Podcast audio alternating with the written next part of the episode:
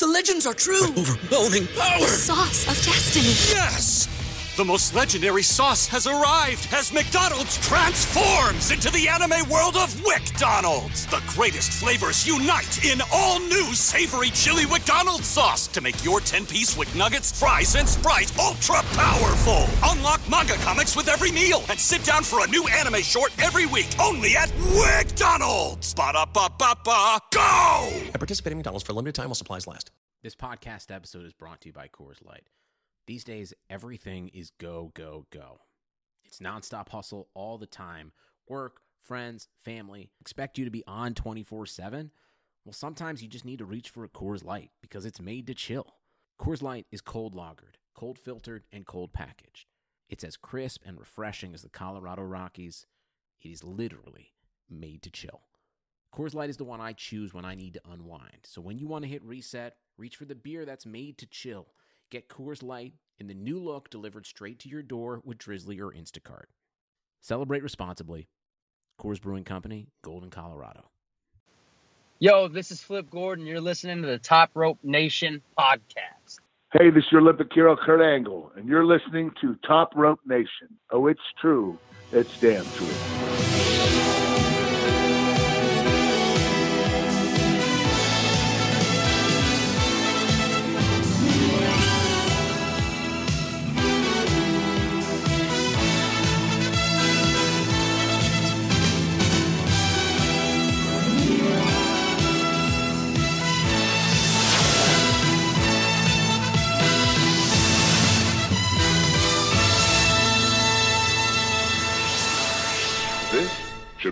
Played at high volume, preferably in a residential area. Ladies and gentlemen, it is now time.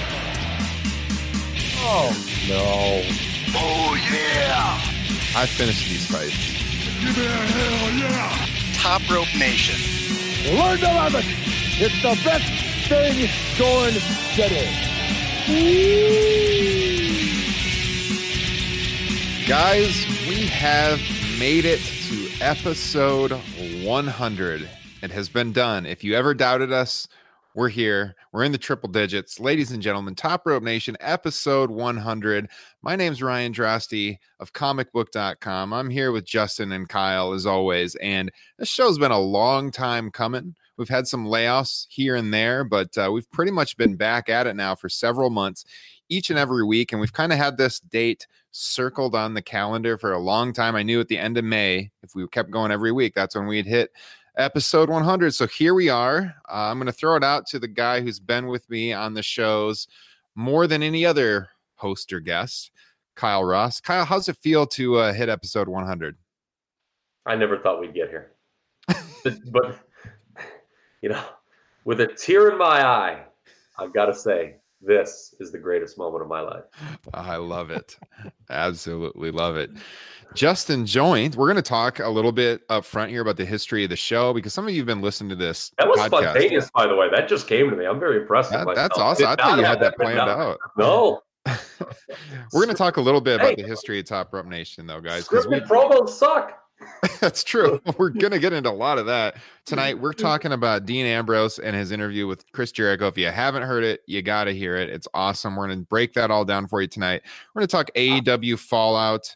Uh, we're going to talk about NXT Takeover 25 this week, and that's all on the docket tonight. But we wanted to lead off kind of talking about the history of the show, uh, how it came about, because a lot of you have been listening to this show since the very beginning. We got some dedicated listeners. We thank each and every one of you for all your support.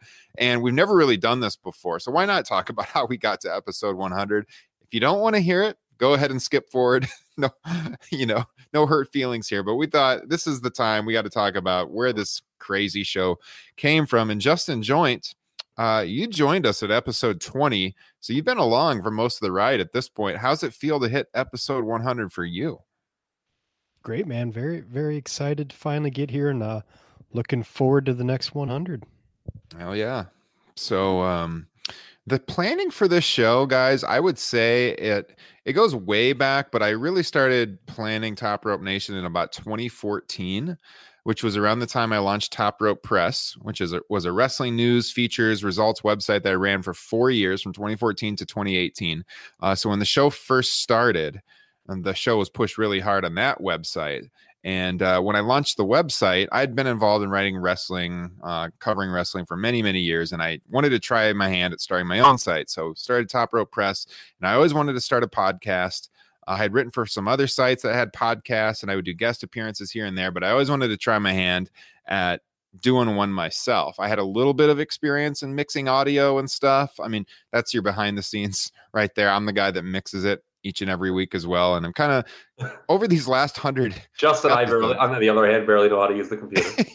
yeah. Well, well, Kyle, though, I want to get into this because you had some history podcasting and it was kind of interesting because you started writing for Top Rope Press maybe in 2015, and I don't, I don't recall exactly how. It might have been 16, I think. Might have been 16.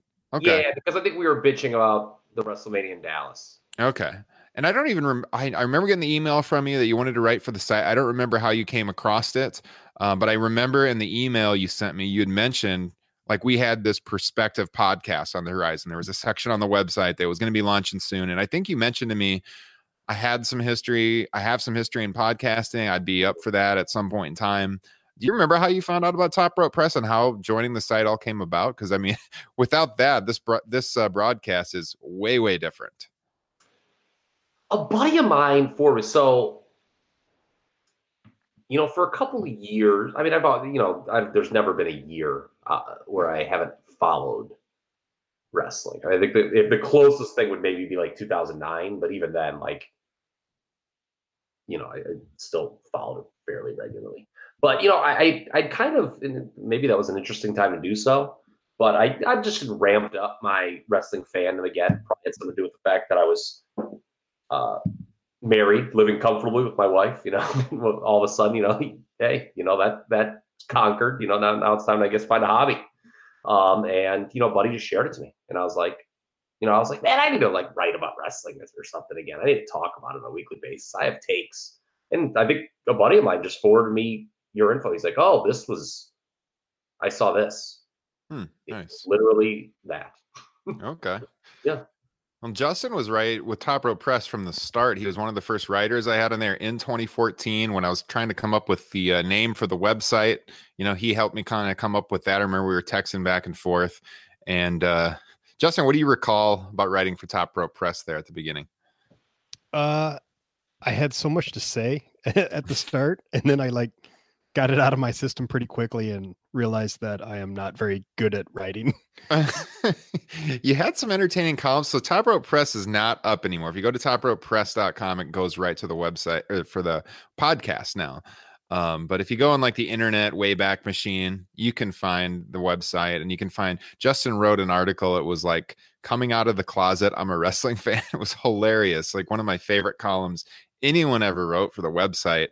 And honestly, the website had a lot of growth. Uh, it, we got into like Google News. We were doing really well in uh, page views and everything, but four years of running, it is really stressful to run a website. I mean, I was on the technical side, I was writing, I was editing, and props to anyone that does it because I also work a full time job outside of this. And it just, and when I started having kids, it was tough to balance everything.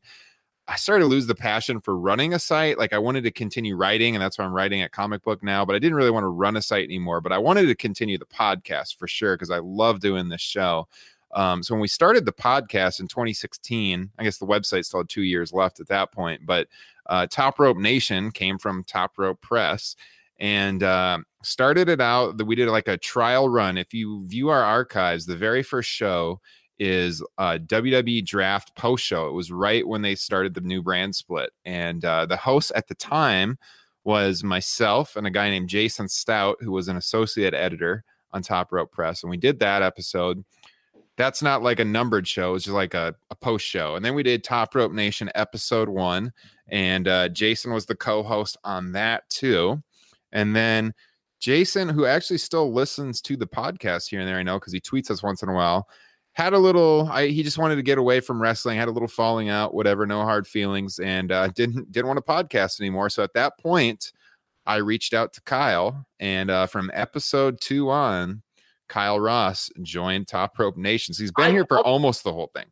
Well, no, I think I missed a few. Like when Justin first started. Yeah, yeah, you've missed them like here and there, but you started with episode two. Is what Yeah, I'm saying, yeah, and that was episode two was August fourth, August fourth, 2016. Yeah, it was. It was just this past fall when I stopped being a pussy and decided, you know, I could still podcast and football season. yeah, I used to drop out like when during business Yeah. season, but uh, yeah, it was. Kyle, you've had some background in, in podcasting. I don't know if you want to talk about that at all. I think didn't you kind of go to college for broadcasting for a little No, I- while? No, I I, uh, I did go to a local broadcasting school. That's here. I wouldn't really recommend it to anybody if they're listening, but hey, whatever. Um, you know, nor, nor would I recommend getting a, a degree in political science from a four-year university. So I'm really uh, hit all the trifectas. But uh, I'm sitting here talking to you guys and couldn't be happier. So my favorite time of the week. Yeah. So uh, Kyle, I mean, he was a logical choice to to start off, and I think we did a pretty good job right from the start. But man, I mean, like like anything with more practice, you get better and better. If I listen to those early shows, I'm like, man, I think I'm a lot better at hosting than I was back then. Like, I don't think I was bad, but I feel a lot more comfortable now. And then yeah, you know, and there's the chemistry now. I think we all have together. So it takes a while to hit that. Well, I mean, when me and Kyle started, pot, we had never even talked before. You know, it I think we had. I emails. think we had. We had. Yeah, we had emails, and I think we had one phone conversation. Like, Yeah. one, like when you asked me to do it, like it was kind of like, "Hey, can you do this?" And I was like, "Yeah." And I That's believe I was actually drunk at the time at a bar when you asked me to do it. Otherwise, maybe you wouldn't have said yes. yeah, yeah. I, I, I was actually. What was that? I think it was my buddy. I don't know. It was like. I just remember sitting outside drinking. And I was pretty hammered. What else is new? Yeah. And Justin was one of our most dedicated listeners from the very start. Justin would always text me every time a new episode released about uh, what was going on and uh, what he thought of the show and everything. And so when we expanded the show, I think it was in, um, I got the date written down here. It was January 13th, 2017, episode 20. Kyle dropped out that week. And Kyle, your availability, I remember that whole month was not very good. So I needed a co host. I wanted to put out some content. Mr. Justin joined. You know why? I also was moving that at that point in January. That's right. 17. Yes. That's right. So Justin jumped on, and uh, I remember I loaned you like an extra microphone that I had as we started. like like one you'd use for gaming. Yeah, it wasn't very good quality, but it got the job done. If you listen to those shows, you kind of have like kind of a tinny sound as you're talking. But uh, how nervous were you on your first episode, Justin? How'd you feel about joining the podcast? Oh, super nervous. I was probably nervous for like months.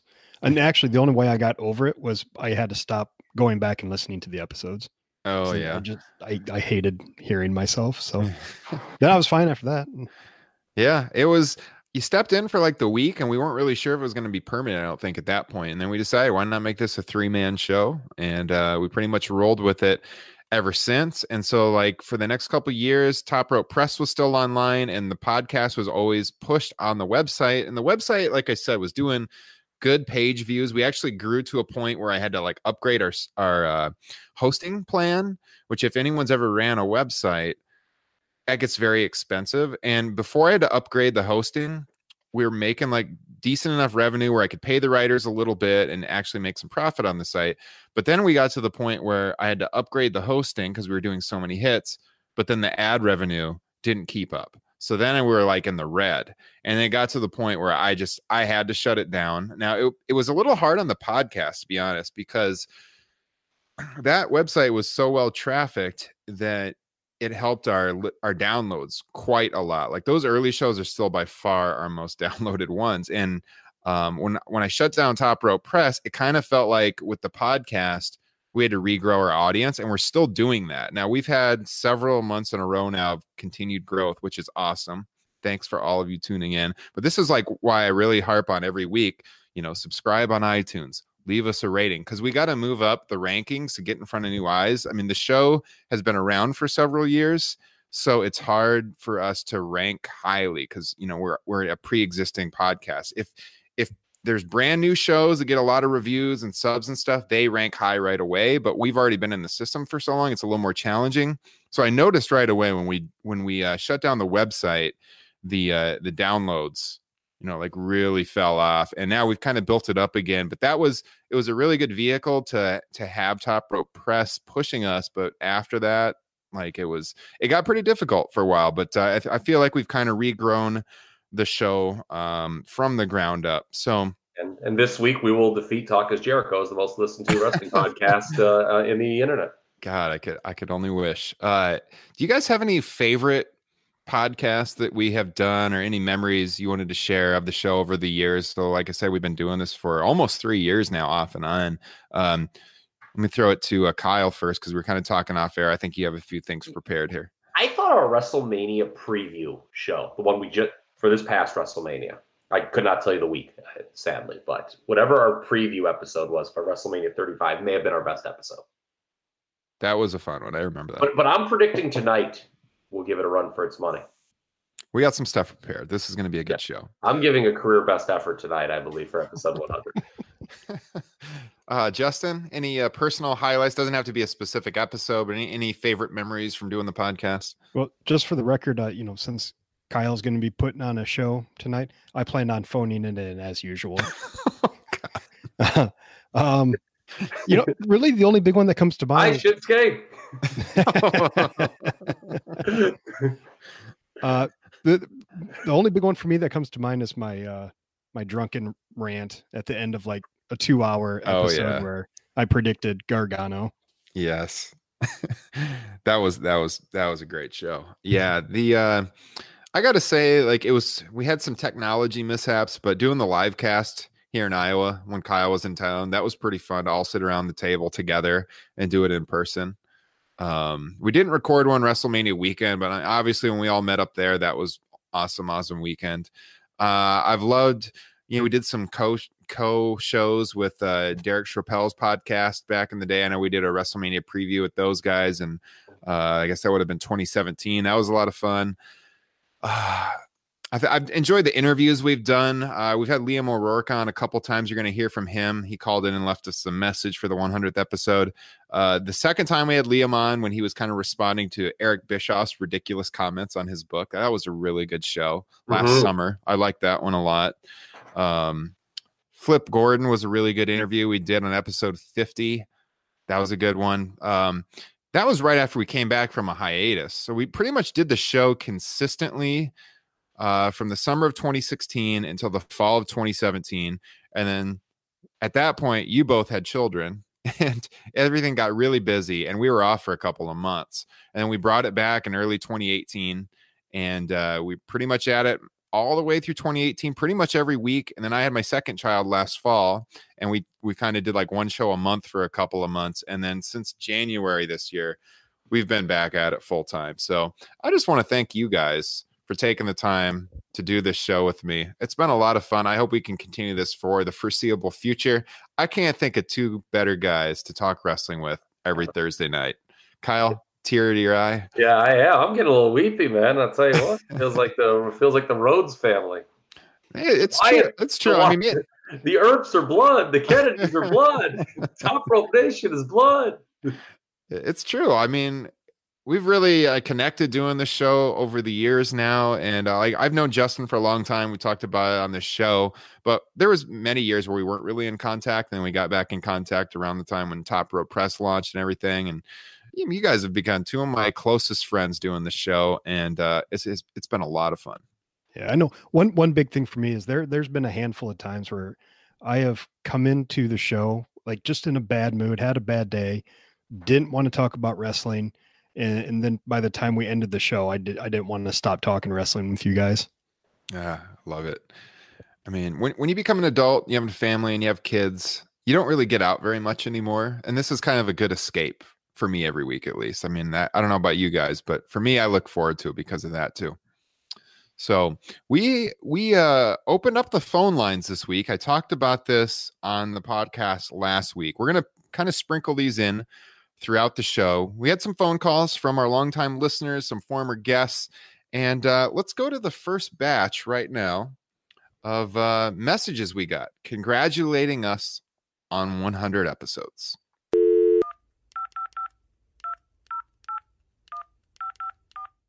Hello, no one is available to take your call. Please leave a message after the tone.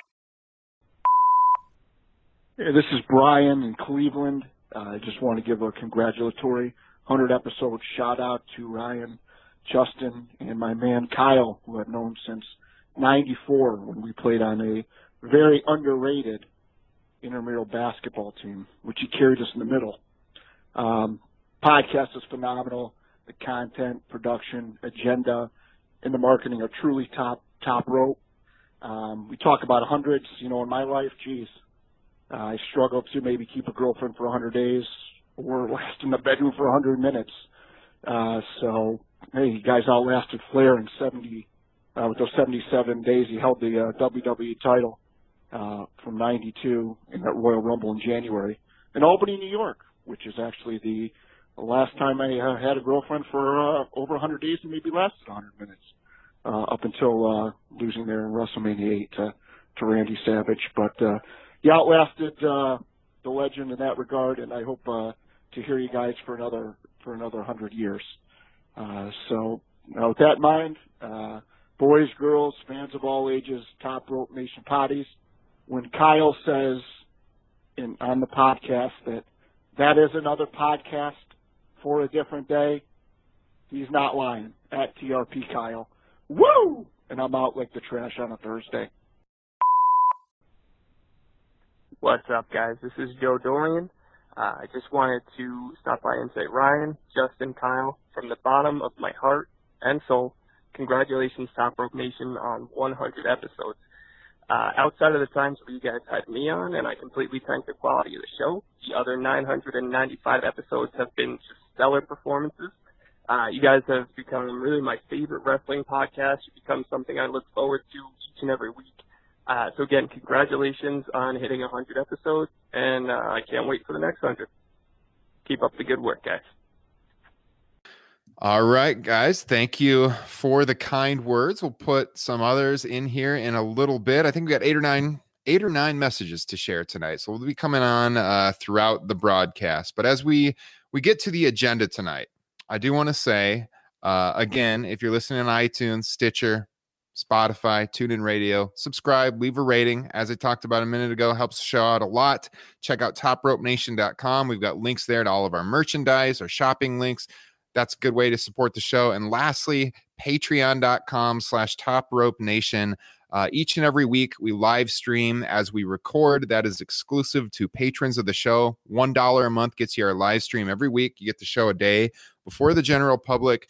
And then we have a $5 tier and until the end of June, so until June 30th, if you sign up for our $5 tier, not only will you get the live stream every week, not only do you get Top Rope Nation Classics, which we are recording, uh, I think this weekend, hopefully, Bash at the Beach 96, our review of that old show, Top Rope Nation Extra, where each and every month we will be reviewing the pay-per-view broadcast. Those those two podcasts are ex- exclusive to Patreon. You will also get a free Top Rope Nation t shirt mailed to you if you sign up at the $5 tier. So think of it this way you sign up for five bucks, you get a t shirt, you get the exclusive content. You can join us each and every week and see what this is all about. If you don't like it, cancel after a month. But I think this is a good way to see uh, what we're doing on Patreon. And I got to throw a shout out um, to our newest patron. He just signed up today, Sean Skelton thanks a lot for joining at the $5 tier. Sean will be getting a free t shirt in the mail in the coming weeks. So thank you very much for that. So all the rest of you, if you want to join up, patreon.com slash top rope nation. All right. Uh, I think we are leading off with the Dean Ambrose slash Jon Moxley situation. I think uh, that would be a good place to start, don't you? Yeah, this is the big topic in wrestling right now. How could it not be? This is one of the most amazing interviews I have ever heard other than the interviews conducted here on Top Rope Nation, of course, one of the most amazing wrestling interviews I've ever heard uh, on the Chris Jericho Talk is Jericho podcast this week. Uh, I guess it was recorded just before Double or Nothing, and uh, the former Dean Ambrose lets loose. It is a almost two hour uh, behind the curtain look at everything that was wrong with his time in the WWE you know, is but as far as like the let loose, like it was, and I'm not the first person to say this, it was far more measured than like CM Punk. Oh yeah, yeah. You know, sure. like CM Punk, it was very much like, um, you know, his love for the industry was dead, and he very much you know, wanted to start some shit Mm-hmm. with what he said. You know, Ambrose was grateful to his time. I mean, you know, he said he met his wife there, if nothing else. Uh, but you know, I mean, yeah, his critiques, and we'll get into this. I, I you know, I'll allow me to be the last to say, um, you know, this interview more or less was just a confirmation of a lot of stuff we've heard about the WWE creative process. What did he say? It was fundamentally flawed or broken. Mm-hmm. He said multiple times on there, like Vince, your creative process sucks. mm-hmm. Yeah. Yeah. and it's pretty jarring to hear a top guy say that. yeah. Uh, Justin, your initial reactions to the Dean Ambrose, uh, Jon Moxley interview?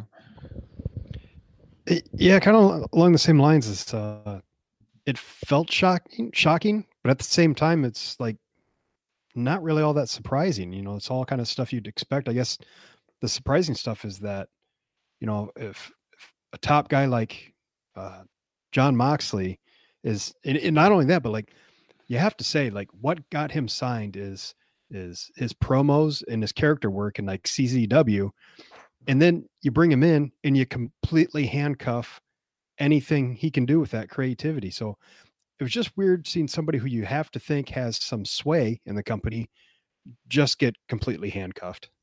Yeah.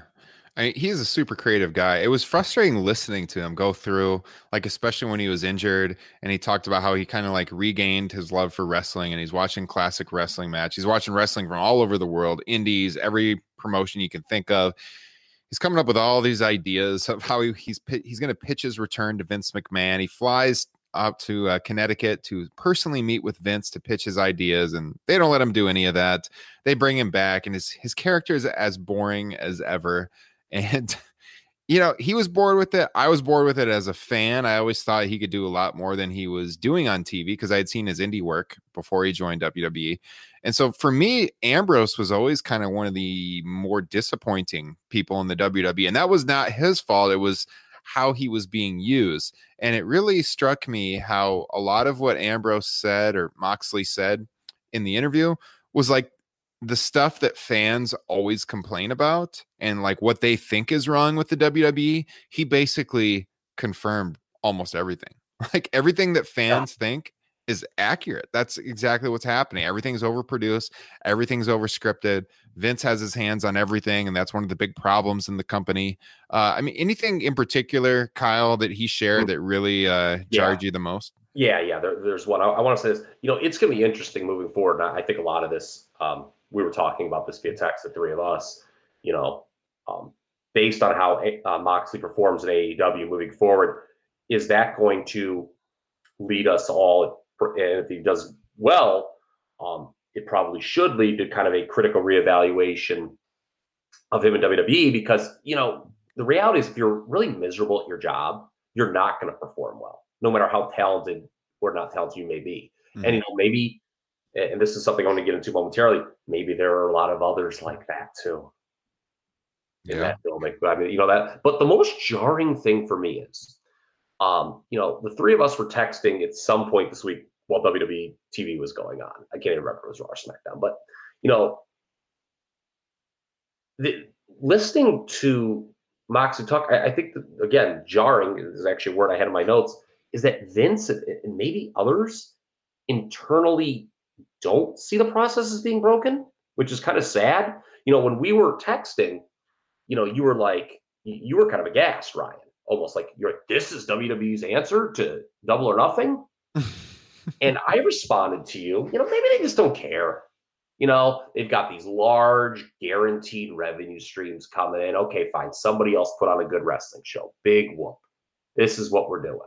You know, and I'm thinking to myself, like, all right, maybe they're just like, whatever, this isn't good, but whatever. We're just gonna do business as usual. But like listening to Moxley, like, you know, the the infamous line now, oh, this is good shit. And then, you know, he told the story of like producers high-fiving um after one of the episodes during where the, the feud with him and Rollins was featured. And I thought that feud, you know, I was pretty critical of it on, at the time on the show, and I thought it was a disaster. Um, that that's kind of sad Yeah. that like you could look at this creative process and the results it has produced over the last couple of years and think it's good especially Vince McMahon. They're so out of touch. I, I mean, I mean, and you know, I mean, it does start with Vince. And, and the thing too is we should know, and he kind of looks. And anyone who knows anyone, if you know anyone in creative, you're aware of this. A lot of the, we know, we hear, oh, these writers, they're just as unhappy as anybody. They, I think, I think there's a lot of, there are a lot of people in the building who know this ain't good, man. We're not putting on a good product. Yeah. We, we, we but like for Vince McMahon to like, be, oh, this is good shit, and to be like proud of some of the stuff, given some of the things he's done in the past. I mean, just say what you will about Vince McMahon. I mean, he has been, uh, he's a successful businessman. You know, whether or not he should be more successful, whatever, that's a different podcast for a different day. I mean, he's had success in this industry. For him to, you know, be happy with this current product is is quite frankly depressing. Yeah, I shouldn't say they're out of touch. It's it's Vince that's out of touch because everything goes through Vince. Uh, Moxley gets into that in the interview, oh. and he talks about times where he's talking to like a writer, and he's like, "I'm to do what?" And then like the writer will admit, like, "Yeah, it sucks. Like I know it sucks, but there's nothing he can do about it." Yeah. Did you guys, when you guys were listening to the interview, did the thought cross your mind? And this has crossed my mind before I even listened to the interview. Why are there so many writers and producers? I mean, I, we know why there are, because it's the way they do it, but it really makes no sense. Mm-hmm. And a, a big takeaway I had is you know why there's no semblance of long term booking in this company? Because everybody's fighting over a shitty promo that the talent doesn't want to cut. Yeah. You know, like they're so focused on like, it's like the old expression you don't see the forest for the trees. Mm-hmm. They're so busy, you know, trying to get this tree to look good, and everyone thinks it sucks that, you know, six months from now, you don't realize, you know, this forest is makes no sense. You know, well, yeah. The other way, the other way to look at it is to use a wrestling term. I think everybody's trying to get their shit in, and you know, if if you do that in a wrestling match, it's probably not going to be very good or coherent or tell a story. Yes, and that's and that's what's happening with uh, I think the writers. Too many cooks in the kitchen is a expre- another expression I have down here in my notes, mm-hmm. and we talked about that in the WrestleMania build, where you could see um, that um, there were a lot of voices in the room, and while you know at the end, you know when WrestleMania was over, maybe they got into the right space, right spot with you know some of the baby faces going over, but man, the path they went to get there, it was confusing, and it was probably a byproduct of a lot of people. Like somebody has an idea, and then maybe somebody else points out a flaw in that idea and then that flaw is addressed in a way that the person who originally came up with the video wouldn't have done and you're just you got a big mess mm-hmm. uh, we've talked about like the promos and how they're they're scripted for these guys like basically word for word anymore. He talks about in the interview how like when you're in with triple h you have a little more freedom and we know some guys have more freedom than others with their promos but there's a there's a story he tells you know he talks a lot about getting language changed in his promos but he just gets so frustrated because I mean they have they have writers that never come to TV too that are you know in offices somewhere that he's never met and he talks about like why am I having some guy I've never met write my words for me he's like I know how to cut a wrestling promo and he gets to the point where he's thinking like what are we even doing here why do you even want me in the company like I've I've wrestled before I got to WWE I know how to draw people to a building. I know what to say. I know how to get the fans interested. And yet I have no freedom to do that. We've got these this writing staff doing it for me and they're not doing a good job at it. I thought that was pretty jarring and truthful. I also thought at one point he kind of alludes to the fact that they don't even have freedom with the matches. Like it almost sounds like the matches are over scripted too. That, and that's I, I didn't get that. Yeah, there's one point where he talks about um, how he's looking forward to wrestling in AEW because he can wrestle, you know, whatever style he wants to. And if I'm not mistaken, he says something about like even the matches from the producers, they tell you how to wrestle. Like that, that's over scripted too. I, I always figured like they're given a finish and they're kind of they're helped by the the backstage producers on how to get to the finish, but it almost sounded like the matches are over scripted well, to I me. Mean, you know, come to think of it, I mean, what's a common complaint I always have, and I, I think we all have, many people have. The WWE style is very much plug and play. Mm-hmm. And that's like kind of a problem with it. It's like, okay, like you know, and, and it, this actually goes beyond just WWE. It's a problem. Remember, when I was talking about that Hangman Page Pac match last week, how I really just viewed it kind of as an average 2019 wrestling match with a bad finish. You know, it's kind of um, you know, there's not a lot of originality in the ring in wrestling today, and that's especially true in WWE, where it's like, you know, okay, we're gonna, you know, kick out of finishers, you know, a lot of near falls. You know, everyone kind of works the same style, and it sort of just becomes emotionless and boring and not unique. Yeah. Uh, Justin, anything else from the interview that stood out to you that was surprising or enlightening? No, not really. I kind of covered everything. I guess the one thing was like uh, he uh, specifically talked about giving, or he was given a uh, script with the word "pooper scooper" in it, and, and he knew that you know he's no way he's going to say that, but he knew he had to get that rewritten before Vince saw it because if Vince sees "pooper scooper," he's going to have to say it, and that just pretty, Ah, pretty telling. Yeah, Yeah. pretty telling as to how out of touch Vince is. There was one thing actually in there, and it's funny. I caught not a lot of people talked about it initially in their reaction to the podcast I saw on Twitter, but um, Meltzer and Alvarez actually picked up on it of all people, um, and they had the same thought I did.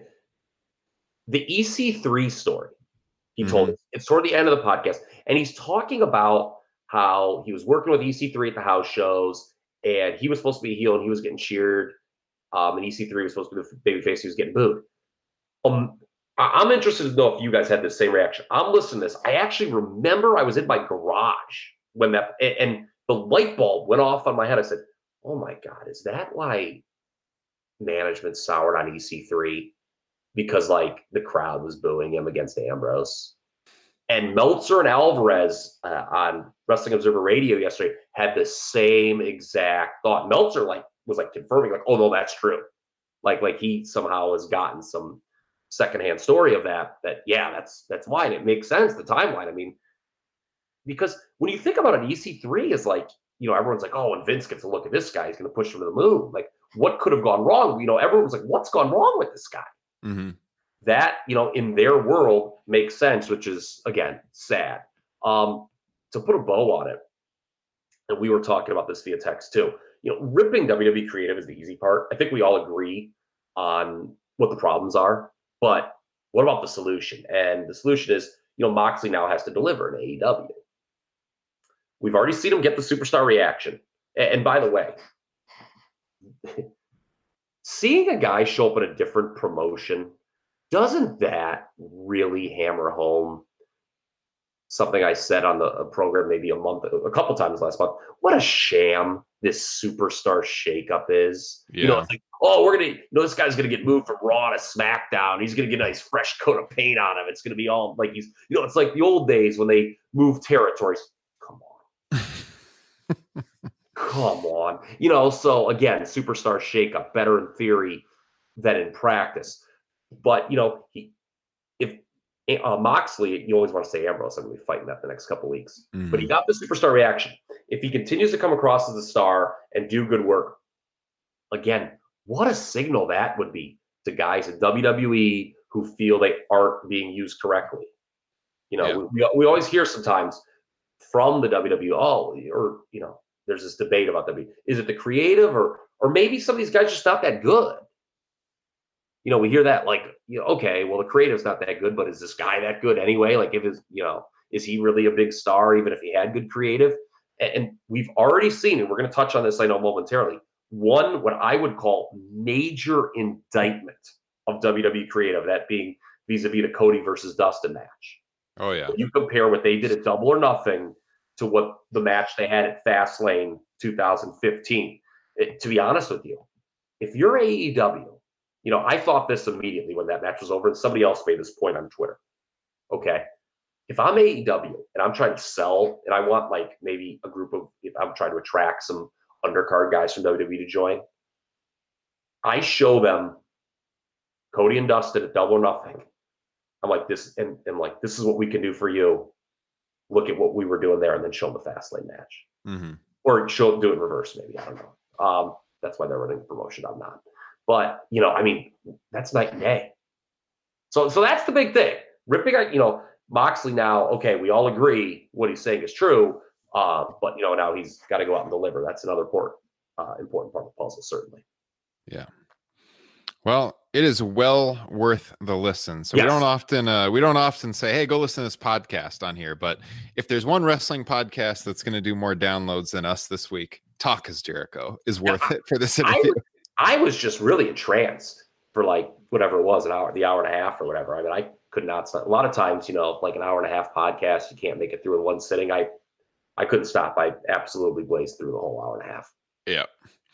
All right. So we're going to switch gears to AEW. Before we do that, let's hear from some more of our listeners who called in to uh, talk about our 100th episode. Hey guys, Derek here. Just want to wish you congratulations on 100 episodes. That is a great achievement for any podcast. Folks, Ryan, Justin, and Kyle are great people. They put on a great podcast talking professional wrestling, not just WWE, but professional wrestling. I got to hang out with these guys WrestleMania weekend last year, and we had a blast. Tons of beers were drank. I got to sit next to Kyle and really take watch him take in a pro wrestling show, and w- sitting there at Evolve next to him was a lot of fun. And getting to hang out with Ryan Justin all day drinking beer was a great time, folks. This is a great podcast. Support them on Patreon. Subscribe on iTunes. Do whatever you can to help these guys out. They put on a great show. Congratulations, guys. 100 episodes. I love you guys with all my heart and soul. And Bill Goldberg sucks. This is Liam O'Rourke, author of Crazy Like a Fox, the definitive chronicle of Brian Pillman 20 years later, and more importantly today, a former two time guest on Top Rope Nation. And I'm here to congratulate you on 100 episodes, and for largely being a beacon of hope in an otherwise destitute wasteland of online wrestling coverage. When it comes to wrestling podcasts, most are awful, some are okay, and only a few are actually worth listening to, and you fit in that class. So I'm very, very glad that you guys have made it this far. So to Justin, who I missed on both of my appearances, to Ryan, who has an exquisite taste in Bloody Marys, and to my longtime friend Kyle Ross, who after all these years is still always right. On behalf of all the listeners, we love this show with all our heart and soul. Here's to the next 100.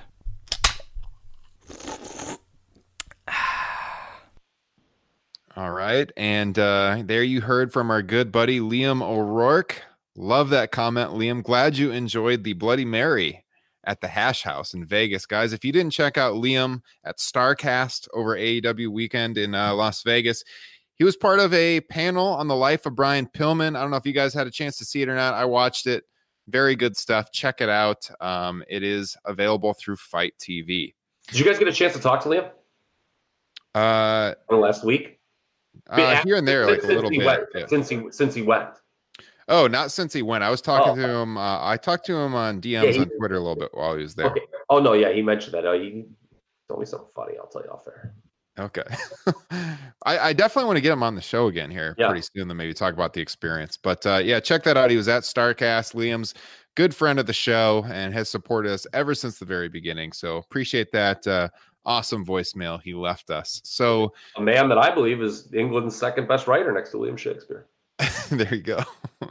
Recently passed Sir Arthur Conan Doyle. It's legit, man. I, we we reviewed the book with him the first time he was on the show. I've said this many times. That Brian Pillman book he wrote is one of my all-time favorite wrestling books. Highly recommend.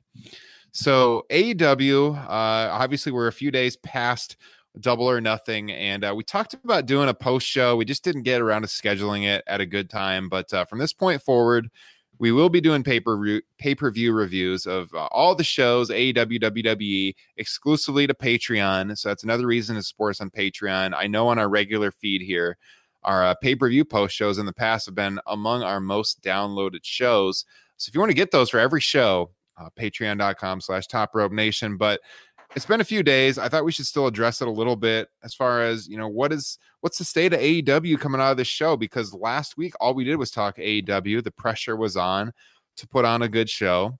And they delivered. They definitely delivered. They I over delivered. I mean, I mean, what a mark in their favor. You know, given all that we talked about, that was the big theme of our show last week. Pressure's on. Yeah. And not only did they deliver, they hit a home run. Yeah, uh, Justin, you came over to my place to watch the show. Enjoyed a few adult beverages as we enjoyed AEW. What what were your uh, reactions after the show? I mean, I know we talked about it, but tell the listeners, uh, what did you think of the show? Oh, loved it. Uh, I was get I got a little worried at first, which is kind of ridiculous because like first was it, three or four matches, I was like, okay, this is this is fine. I mean, nothing Hmm. it's really special. Um, but then what actually what really started pulling me in was the uh three on three ladies match because that was something I had never seen before. Um, and I gotta say, I just love it when they're going for a pinfall and the other team will go and just like try and hold back the the uh, the opponent's team Mhm. because they all just kind of freeze frame. It's just it's ridiculous and I love it. Yeah. Uh, and then like, man, Cody and Dustin reminded me, boy, if you if you bleed and you use it properly in the right match and the right storyline, that just adds so much to uh, a wrestling match. Um, and then yeah, you know the the tag team match was fantastic. Uh, Fenix is just a stud. Uh, and then you know the end was great. I thought the Jericho Omega was a little underwhelming, uh, but the end was good.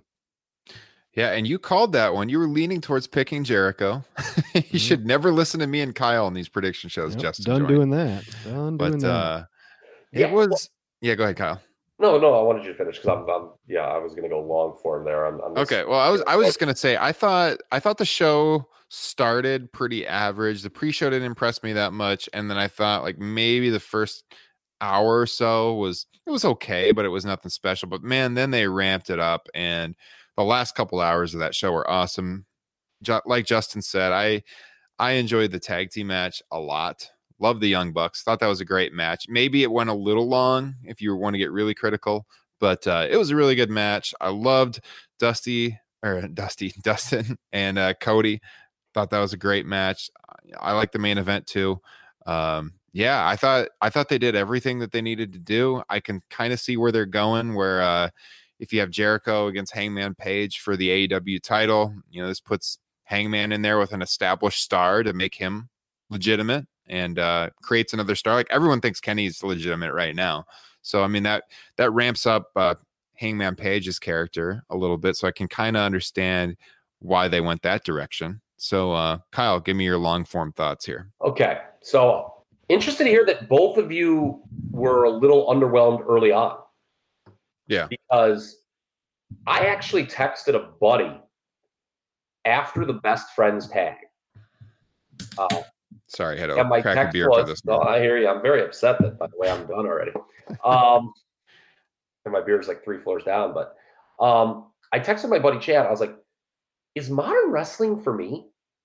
Because I was seeing people on Twitter like heap a lot of praise on the first couple pay per view matches, and I'm like, "These were fine," but like, I they weren't like blowing me away or like engaging me emotionally. I was just like, they're fine. Um, I actually thought the first women's match uh, with, with Britt Baker was probably the most WWE ish thing on the show in the sense they had, you know, the late addition to the match with Awesome Yeah. Kong done by the authority figure. We had shots of the authority figure, that being Brandi throughout the match. So, you know, but you know, like you guys, Justin put up, it was the Joshi match that really all of a sudden was like, okay, this is different. That was awesome. Yeah. And, and they did screw up the finish, but that's okay. And then Cody and Dustin, you know, I, I talked about how into those promos that they did um, beforehand. And, you know, and what what did I talk about last week with AEW? What I wanted from this promotion. I want a promotion that can get me excited about something and then deliver on it. You know, that's what's missing. Like WWE can give us good matches sometimes, but we didn't really care going in. Mhm. You know, like Steph and AJ, for example, or something like that. But Cody and Dustin, I was anticipating it. And I'm going to say this right now. This is my match of the year right now. Um, I'm backlogged in Japan. I'm not going to sit here and lie about that. So maybe I'll discover something. But I think the biggest mark in this match's favor is how hard it is to draw universal praise from all corners of the internet in 2019. I mean, think about it. Somebody like, you know, you, hear something hyped, and then almost instantly, or, you know, somewhat instantly, or at some point, people will start giving you some blowback. There'll be another core. Oh, well, let me tell you why it's not the greatest thing since sliced bread. Everyone loves this match. Mhm. And like I've got a pretty carefully curated timeline on Twitter, and like everybody, Jim Cornette, Dave Meltzer, you know, different people who review matches that I follow, everybody loves this match. It's the best, not only the best Cody Rhodes match ever, it's the best Dustin singles match ever. And he did it at age 50. Yeah. Hello. They they did such a great job of it. It felt kind of old and fresh at the same time. Like it, that match was a lot of just punches, and then uh, like out of nowhere they'd break out. And I'm so I'm the worst wrestling fan. I don't know what the move is called, but I know John Cena tried it for a while. The like the little sunset flip slam thing that Dustin Rhodes broke out of nowhere. Oh, the Um, Canadian Destroyer. Mm-hmm. Thank you. So it was just a perfect mixture of, of old and new. Yeah, and, and it, it was a brawl. And the post match promo. Let's talk about this. You know, people. It was, if you don't know, it was heavily borrowed from Dusty on WCW Saturday Night in 1994. A promo he delivered to Dustin, which is like one of my like probably top five favorite promos ever. So when he started cutting it, I started just chopping my buddy next to me. I said, "Holy fuck, he's stealing from the 1985." I mean, I just started losing it. I w- I need to watch another show with you, Kyle Ross. Yeah awesome. so um it that that's not on the network if you've never seen it before but if you you know just want to google just google uh dusty and dustin rhodes wcw saturday night 94 it'll come up it is other than like Ric flair's return to nitro in 98 and bret hart's you know exclamation point on the heel turn the night after mania 13 i cannot think of a promo i like more in wrestling history than that one dusty cut Um, so For anybody trying to look it up, I, I believe it's uh the view never changes. yes, the view never changes. Yes, the view never changes. Yes, a real pot shot at Arn Anderson actually telling that. Um, my, the only criticism, no, it is actually feels um, the only, and it's really minor. Okay, criticism I would have is that Cody's character seems to fluctuate back and forth from face to heel. Like he worked the match as a heel. But like the whole thing with him destroying the throne and doing the shot at Triple H, that's a babyface move for that crowd. Now, I'm not going to criticize it because it, it worked. It all worked. You know, his work in the match worked. Um, you know, some people thought it was Bush League, the throne thing. It drew a pop from the crowd. So, you know, and if you're a WWE, it, first of all, this fucking tribalism that has erupted on twitter.com needs to stop. And I mean right now. Like, I'm not a like I'm a fan of good wrestling. I'm not a fan like when WCW was better than WWF in 1996. Do you think I gave a shit that I grew up watching WWF? No. so like this whole tribalism thing, like people like and WWF, what do they lionize all the time? DX going to Norfolk Mm-hmm. and invading Nitro. So don't tell me that pot shots are out of bounds. Okay. I, for the record, I laughed at Triple H's pissant comment at the Hall of Fame. I have no problem with that. It, amu- it all amuses me. As long as like you're not doing it at the expense of getting over your own people on your own TV, I have zero problem with it. So that would be my only. But yeah, th- this is my match of the year so far. I thought it was just absolutely tremendous. Uh, what a performance by Dustin Rhodes at age 50. Again, can't say it enough. Um, the Young Bucks, I love that match too. Um, I know they can be divisive to some people. Um, are they the best t- tag team in the world? I'll answer that question with a question. Does it matter? Because Uh, it I think it matters for AEW because they're going to capitalize on tag team wrestling. Okay, okay. Hold on though. They're viewed as stars and they work a unique style. So it actually doesn't. So here's my point. I don't think it actually matters if they truly are like critics like us, if they truly are the best Hey, if you think the Usos or the whatever, doesn't matter. Sometimes, and here's the key people need to realize this doesn't apply just to wrestling, it applies to a lot of life. You can convince enough people that a narrative is true, it doesn't matter if it actually is. Mm-hmm. And so, like, if people like buy into them, if, they, if they're promoted as such, and they continue to come across as stars, working their unique style. I know it's not a style for everybody. I know Jim Cornette hates it, but it doesn't matter if they're the best team or not. If you can convince people they are, then they're going to be fucking really effective.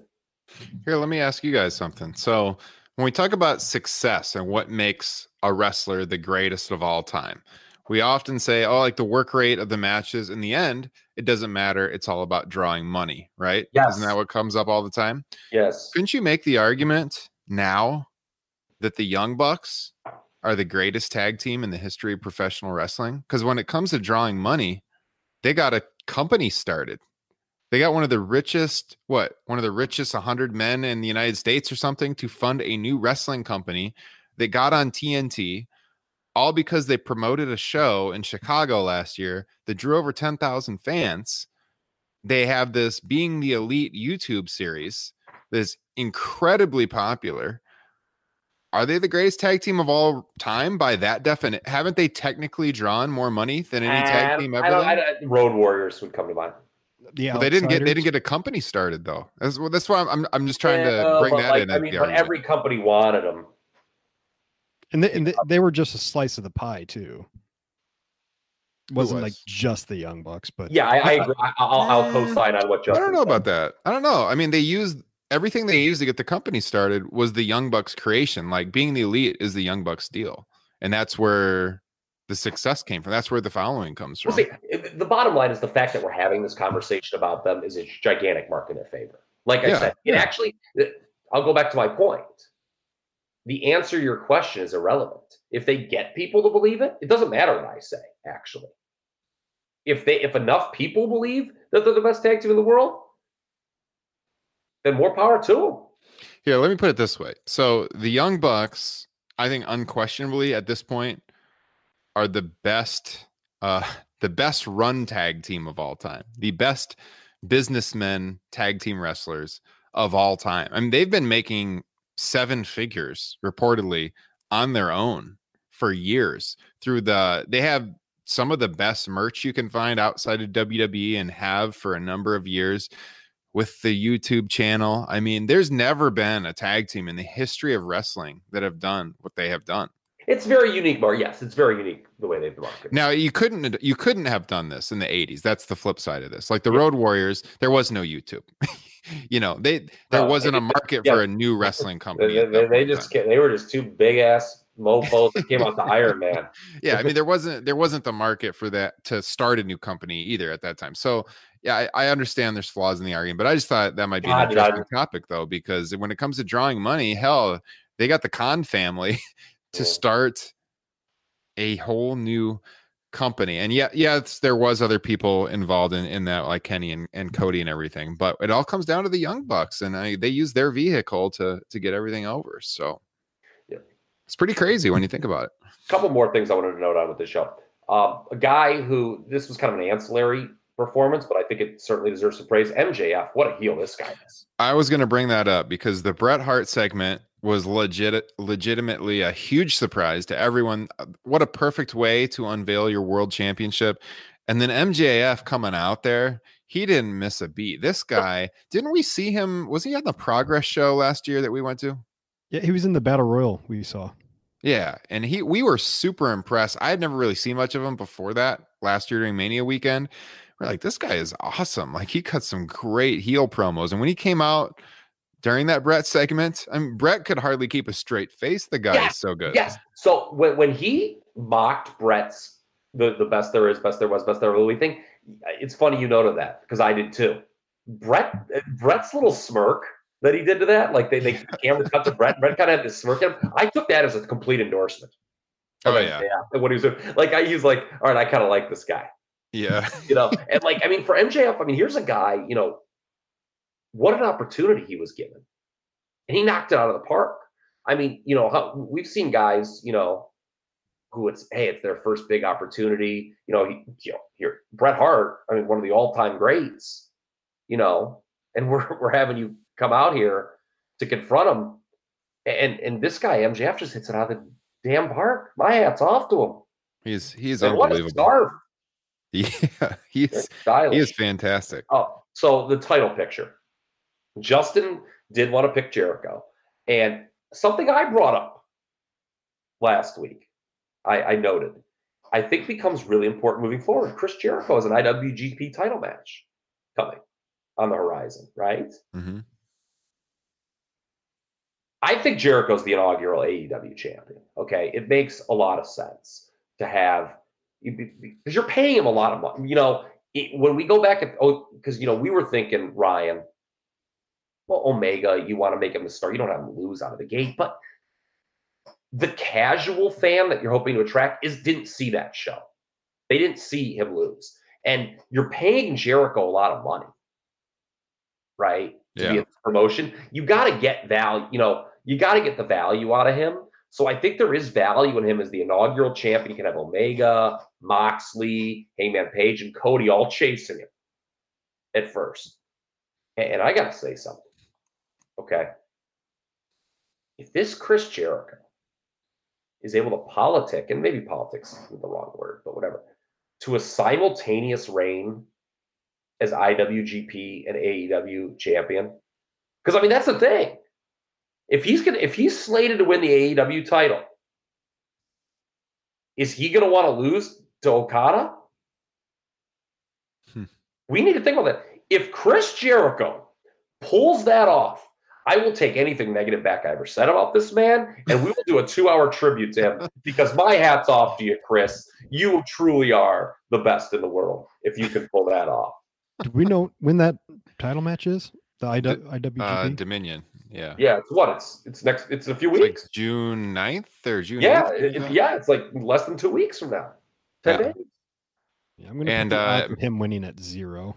And Moxley's working New Japan a couple days before that at the uh, Best of the Super Juniors finals in uh, Sumo Hall in Tokyo Okay, against well, uh, Juice Robinson. Okay, I mean, to your point, Justin. Justin is the man who gets the picks right, so that's scary right there. He gave Jericho's ch- chances at none. But like, is it is there something to that? Like, like if he's going to be the first AEW champion, okay, you can say, well, the casual audience they don't give a rat's ass what happens in Japan, but your core audience does. Yeah, I thought it was funny. I wrong? Or I mean, or do they go with Hangman Page? I don't know if that would be the right call. I don't know why you would go with because I don't know why you would go with Hangman Page instead of Kenny. Well, I there's get why you would go with Jericho, but I don't get why you would go Hangman Page over Kenny. Some people are like, oh well, Hangman Page could be like their homegrown star. To the Yeah. casual fan, Kenny Omega can be their homegrown stuff, Can be homegrown. They they don't know. You know, I mean, I know Kenny's a big star in wrestling right now, but to only people who watch wrestling. Is is there any kind of God, I'm not gonna be able to think of the word here, but putting it on Jericho to the casual fan, does that really feel all that big? Beans that like he was the champion of the second tier title in New Japan, and he's basically been a mid to top mid carder in WWE for years now. No, yeah, there is an that make him argument. WWE light. Yeah. Yeah, th- there there is an argument to be made there too. I, that's a very good point. There people are gonna be like, oh, they're just like you know, any refugee from WWE can come here and get the title. Mhm.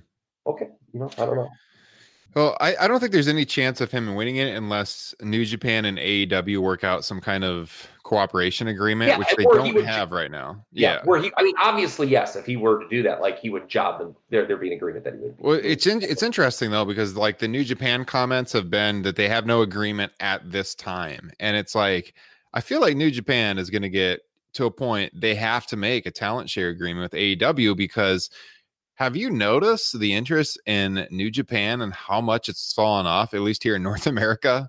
Uh, you know, ever since the AEW situation arose, I mean, there is they have this show kind of coming up in Dallas, this G1 show, and it is not moving tickets. I mean, ever you take you take the uh, North American stars off the brand, and the the interest that was growing in New Japan for all these years over here is really not there. I mean, they need that relationship. Yeah, well, and Meltzer was really intimating on Wrestling Observer Radio that he thinks Jon Moxley is going to work the G1. Hmm, So which I interesting. thought kind of, Yeah. yeah, I thought that was kind of interesting because he he picked up. I get you know I don't know what he knows. That's the thing. Uh, We don't know Mm-hmm. what he knows. But like he was like citing this comment, Max. Oh, I want to do some things that are out of my comfort zone, and he kept saying, "Oh, well, what, more out of anyone's comfort zone than a G1. You know what's the toughest thing in wrestling is working the G1. Yeah. All right. Well, we will see what lays in the weeks ahead for AEW, but I thought it was a hot start. I'm super pumped about it. It's good to feel like I hadn't been that excited to watch a wrestling show in a long time, and I thought it delivered. And I went back and I already watched some of it a second time. So, yeah, I am, I am, I'm thrilled with AEW. Looking forward to their next uh, show at the end of June. So, Something that need okay, so here's something to keep in mind though moving forward. Um, everyone was fresh going to that show. You know, guys had been rested, they had not been working a lot, and they were able to go, you know, a full 100 on that show. Once the weekly TV starts up, it's something interesting to see. that will be the real test for sure, especially creatively. So, Yes. Um, before we switch gears and, and talk NXT here to kind of wrap things up this week, play a few more uh, voicemails that were left for us from the listeners. Take it away. Hello, Top Rope Nation podcast. My name is Jeremiah from the Nerd for Greed podcast. And I just want to say congratulations on your 100th episode. As a matter of fact, I actually done a 50th episode of my podcast as well. And just want to say, uh, congratulations on the milestone. I know for a fact that I have, uh, a lot of of work to do. I know that we all have a lot, lot of work to do and I just want to say, keep it up and hopefully we will see you on the 200th episode of the Top Rope Nation podcast. So keep it up, guys. Keep up the good work. Thank you. Have a blessed day. Top Rope Nation. It's CVV Chris Van Vliet congratulating you on your 100th episode. That's incredible. That's certainly 100 episodes more than I've done. Here's to 100 more. Then a 100 more after that. And then a 100 more after that. And you get the point. Congrats, guys. All right, so we heard from Chris Van Vliet there, guys. That was awesome. Uh, CVV, he was on the show a couple months ago, and uh, actually, I think ironically, he was on the show when the news broke that Dean Ambrose was leaving WWE, and we kind of debated on that show whether it was a work or legitimate, and we all thought it was legitimate um, at the time, I believe. And uh, man, I- I'm grateful that Chris Van Vliet called in because he was one of our best guests we've had on this show, and I see uh, big things on the horizon for him. Always doing great wrestling interviews. Uh, he had a really funny one with uh, MJF. We're just talking about MJF. He interviewed him recently, and uh, that's a His good latest watch. one is with TJP. Yeah, yeah. Just so he is doing big things. Uh, I would not be shocked to see him hired in the future by a wrestling promotion because he is an excellent broadcaster and uh, doing a lot in the wrestling world right now. So thanks for the shout out, Mr. Van Vliet. Very much appreciate it. And uh, we're gonna switch gears here to NXT. So before we get to the preview for NXT Takeover and pick the winners for Saturday night, a quick talk on NXT. Where is the brand at right now? I think over the course of this podcast, when we started the podcast, the brand was super hot. Uh, then they went through kind of a down period, at least for NXT, a down period. I feel like the brand has really rebuilt itself at this point and is incredible again. Uh, Justin, where would you say NXT is at right now for you? Oh man. Um it definitely feels like there's there's change coming. I don't know what that change is, if, if it's a change of wrestlers, because we've got some guys that have been there for quite a while. Like in in the old NXT, some of these guys would be gone already. Um, so it's going to be interesting to see if it actually becomes more of a brand, especially when you have Tyler Breeze coming back, and uh, it sounds like he's just he's an NXT superstar now. Um, maybe Undisputed Era sticks in NXT for another couple years. You know, uh, it's just going to be interesting to see if it becomes a more long term home for some of these wrestlers, since it's not really a hundred percent developmental brand anymore. Well, you want to talk about a brand split? This is the real brand split. I mean, this is a this is a place you can actually send people to freshen them up and give them something fresh where it actually does feel like a different brand. you know, Raw and SmackDown, they feel like the same thing, but when you go down to NXT, it is much much different. So, Kyle, where where are you at with uh, NXT right now? Okay, well, you know, you I earlier in the show talked about your you, Ryan, being somewhat aghast at uh, WWE's answer to Double or Nothing via Raw and SmackDown. Well, th- to me, this takeover show is, if there is going to be a quote unquote answer to Double or Nothing. Well, God, I hope so. Because I don't know if you saw show. WWE is advertising on television this week. They have a brand new McMahon segment coming. That's what they think is the answer to Oh, AEW. So Uh, well, who knows? But um, so I guess I kind of have a little bit of a different view of NXT or something I want to break. I guess I don't think either of you touched. on. I guess kind of a different approach to NXT. Okay.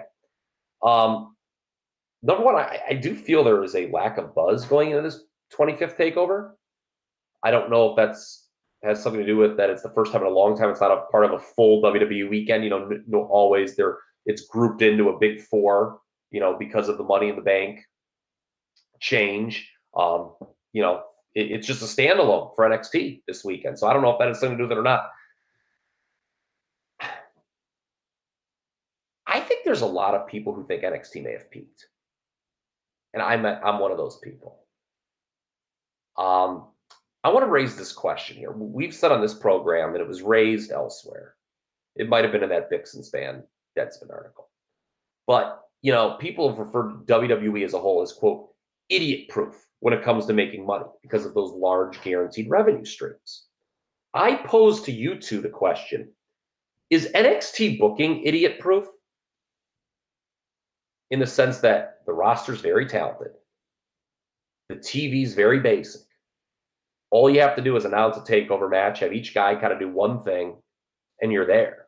Like it's almost kind of a running joke where people are like, oh, there's, a you know, remember, oh, I didn't, I forgot about Takeover this week, or oh, you know, I haven't even been watching NXT, NXT TV, and then when Takeover's done, everyone's like, oh my god, that was like the best show. yeah, You know, that's like kind of like it's kind of a rinse repeat thing. yeah. And I gotta say something, man. You know, people are, are really critical of this main roster creative as they should be. Has NXT creative been that great for a while now? I, you know, I binged a lot of the TV this week. Um, I did not watch the go home show yet. Um, hopefully, the hype is stepped up for that. the takeover hype that is, and I'm really excited to watch this Kushida Drew Gulak match. Love Drew Gulak with all my heart and soul, but you know, the creative for a while has been just kind of like blah. Like it just it just sort of relies on the fact that they've got a very talented roster and you put these guys against each other to take over and you know it's going to deliver. I think they've always had times like that where the storytelling isn't there and they rely more on the uh, excitement of new stars or the potential of new stars. And I think they're in one of those periods. Okay. Could if AEW really gets the storytelling element down, is that going to hurt NXT? In the sense that, like, it- could you know, everyone's so focused on what AEW could do to the main roster WWE, and and you know, I don't know. To me, I think that's still a long term thing. AEW's got a long way to go till it like can affect the monster that is WWE. But like that's not talked about enough, in my opinion, is the AEW effect on NXT.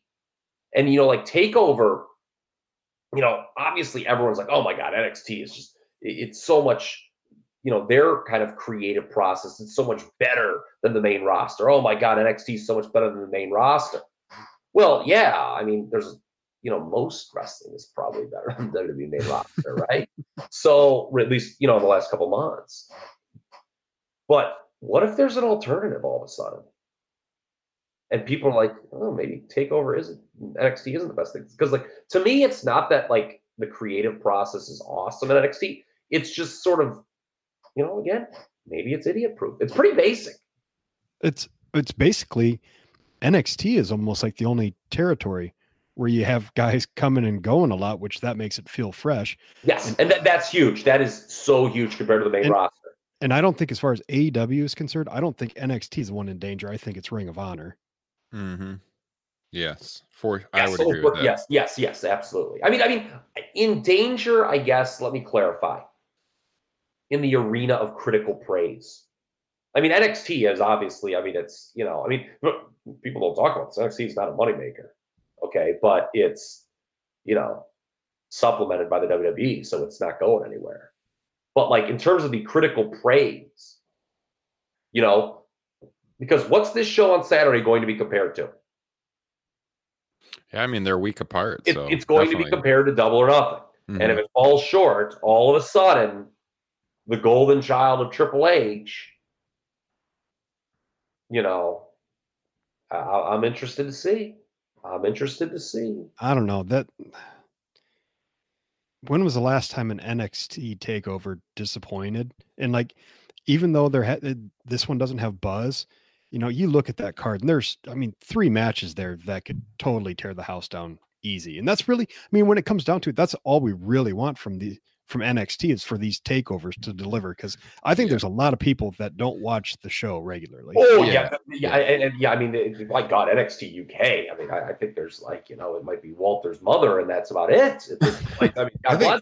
yeah, I think that's a great point, Justin, because I think that uh, I think there's a huge overlap between the NXT fans and the AEW fans, but I think a lot of those people don't watch the main roster too.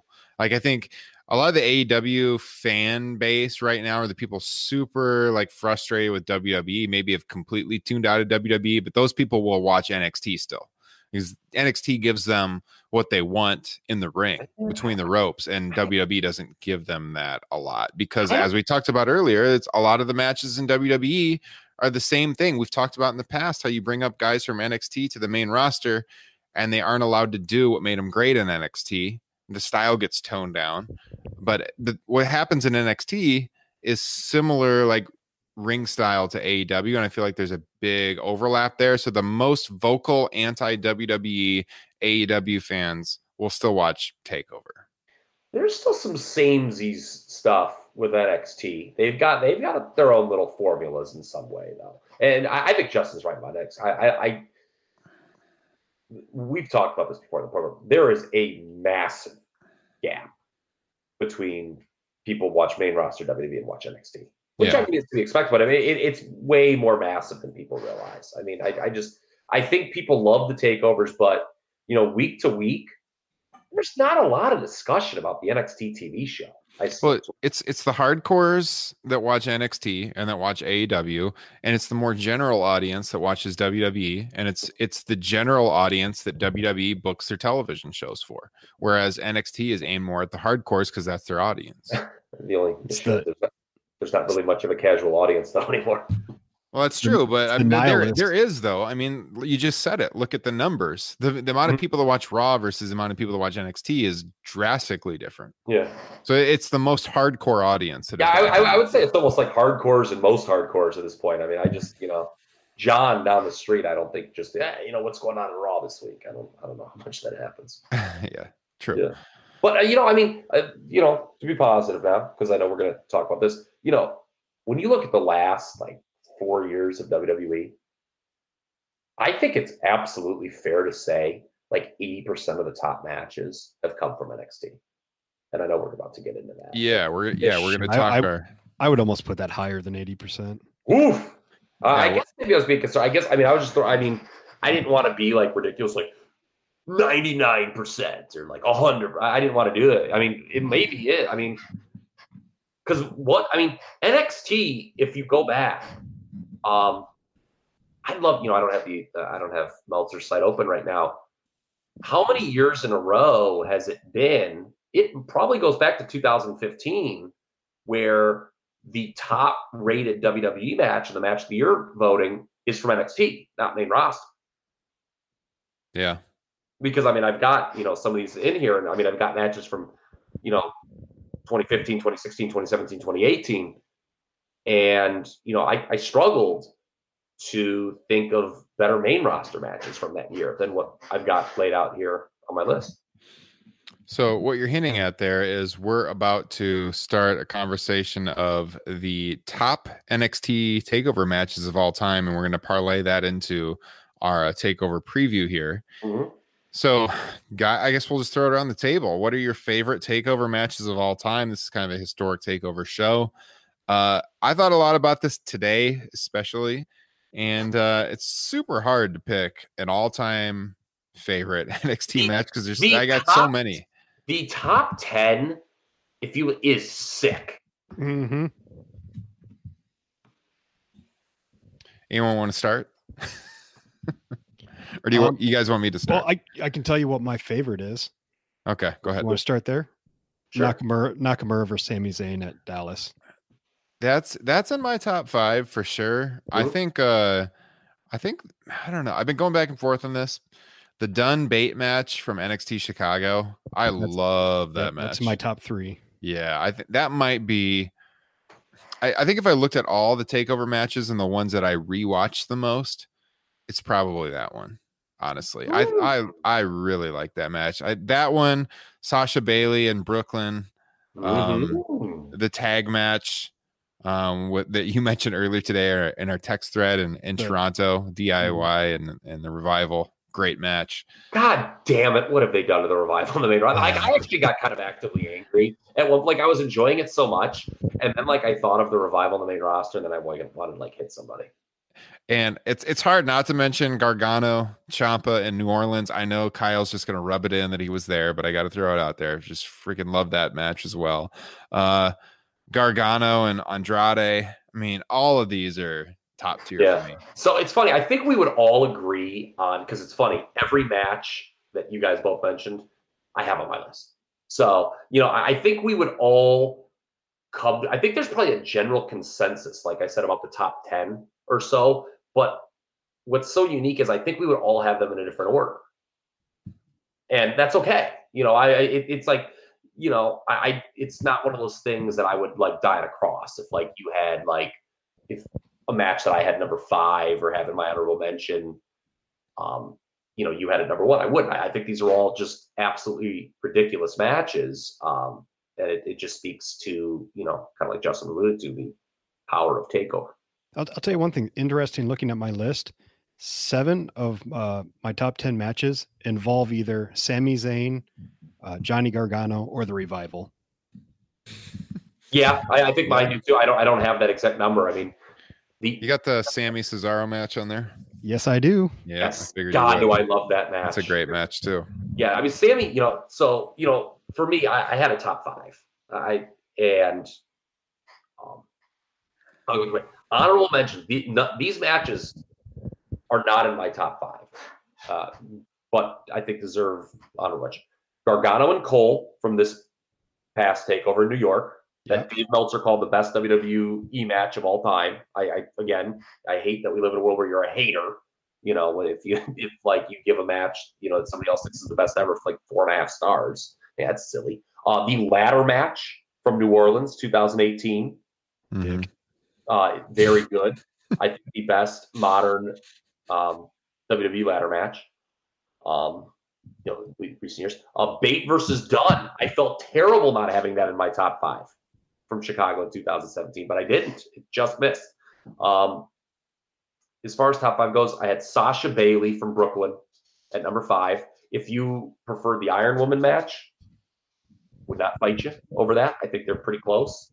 Um, I think Sasha heeling on Izzy during that match is really outstanding. Um, number four, Sami Zayn and Shinsuke. Uh, Justin alluded to this, and I would like to double down. We got to have some praise for this Sami Zayn and some of the early work he did uh, in NXT, not just the Cesaro match, but the one against that quitter Neville. Um, you know, uh, you know that that was.